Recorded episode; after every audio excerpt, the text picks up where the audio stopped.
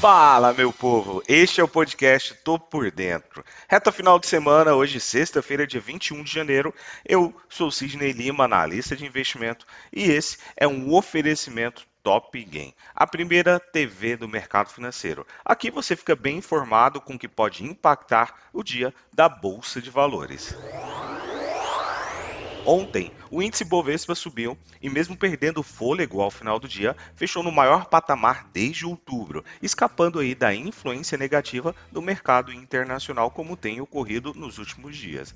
E como dizem por aí, parece que o mundo quer o Brasil alta generalizada dos papéis ligados à economia interna, como por exemplo o varejo, tecnologia e serviços, deu impulso ao índice, que agora soma três altas seguidas. Destaque muito intenso, principalmente para as empresas no setor de varejo, que tem feito um movimento bem forte altista. Grandes bancos e empresas de siderurgia e mineração ficaram no lado oposto. O Ibovespa ele subiu 1,01% para ir na região dos 109.101 pontos, o maior fechamento desde o dia 20 de outubro. Na máxima do dia, o índice aproximou dos 110 mil pontos e alcançou 109.873 mil pontos, enquanto na mínima foi a 108.014 pontos. A sensação é que os investidores deixaram de lado, mesmo que temporariamente, a alta dos juros nos Estados Unidos e as incertezas que têm rolado quanto ao reajuste dos servidores por aqui.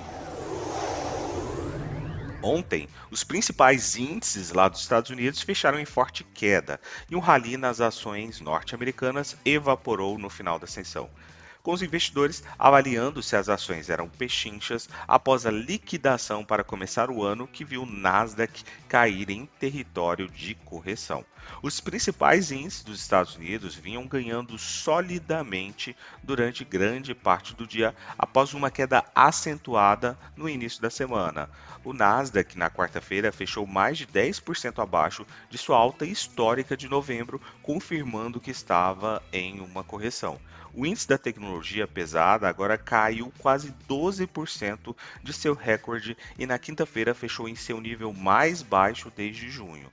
Dos 11 principais setores do S&P 500, por exemplo, 10 terminaram em queda. O Dow Jones Industrial a 0,89, o S&P 500 aí a 1,10 e o Nasdaq cedeu aí 1,3%.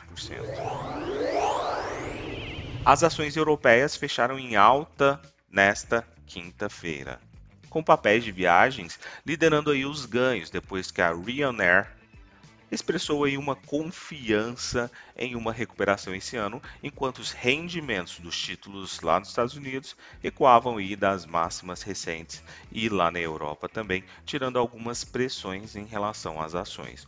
Os papéis de viagem tiveram melhor desempenho entre os setores europeus e avançaram 2,9%. As ações das companhias aéreas saltaram após a visão da empresa sobre a tendência de viagens em 2022 e os papéis dela saltaram 4,2%. Na Ásia, as ações do Japão caíram após o fechamento da sexta-feira, com perdas no setor de papel e celulose, ferrovia e ônibus e imobiliário, levando aí as ações a cair, algumas delas até fortemente. No encerramento em Tóquio, o Nikkei 225 perdeu 0,9%.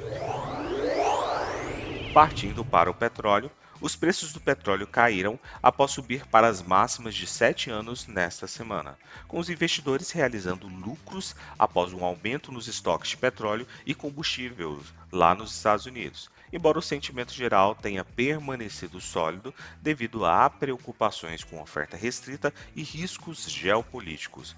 Os futuros de petróleo Brent, por exemplo, caíram 1,7%. A recente alta nos preços do petróleo pareceu perder força nessa última quinta-feira, quando o Brent e o WTI encerraram o pregão com pequenas perdas, mas ambos ganharam mais de 10% até agora este ano. O fato é que um aumento inesperado nos estoques de petróleo dos Estados Unidos levou os investidores a realizar lucros, Ainda assim, as perdas foram limitadas, pois a expectativa de que o aperto na oferta continuaria em meio à recuperação da demanda e às tensões geopolíticas entre a Rússia e a Ucrânia e também lá no Oriente Médio mantiveram aí os investidores cautelosos sobre uma venda mais incisiva. A agenda econômica de hoje é um pouco vazia e temos discurso de Christine Lagarde, presidente do Banco Central Europeu, às 9 horas e 30 minutos e discurso de Yellen nos Estados Unidos a 1 hora e 30 minutos. Nas cotações, trio norte-americano paira em terreno indefinido, com Dow Jones a 0,19% de alta, S&P 500 a 0,02% de queda e Nasdaq Tecnologia com 0,25% de queda. A Europa já pesa um pouco mais, sendo impulsionada e carregada pela Alemanha, o índice DAX agora que são 7 horas e 41 minutos do dia 21 de janeiro, navega em 1,28% de queda. O índice VIX, índice do medo, que mede a volatilidade aí do mercado de opções, se movimenta em um terreno mais altista com 0,26% de alta, sinalizando aí um aumento na volatilidade do mercado de opções e que a galera tá sim a fim de proteção pelo menos suavemente. Nas commodities nós temos o petróleo, petróleo WTI com 1,59% de queda e o petróleo Brent com 1,49% de queda, ambos cedendo aí fortemente no dia de hoje. Partindo para o minério de ferro, minério de ferro continua firme e forte. Vamos ver se isso se mantém hoje aí ao longo do dia com 2,23% de alta. Então é isso. Vou ficando por aqui. Muito obrigado pela sua companhia e nos vemos nas redes sociais da Top Game. Estamos todos os dias no YouTube mostrando para você o melhor que o mercado pode proporcionar.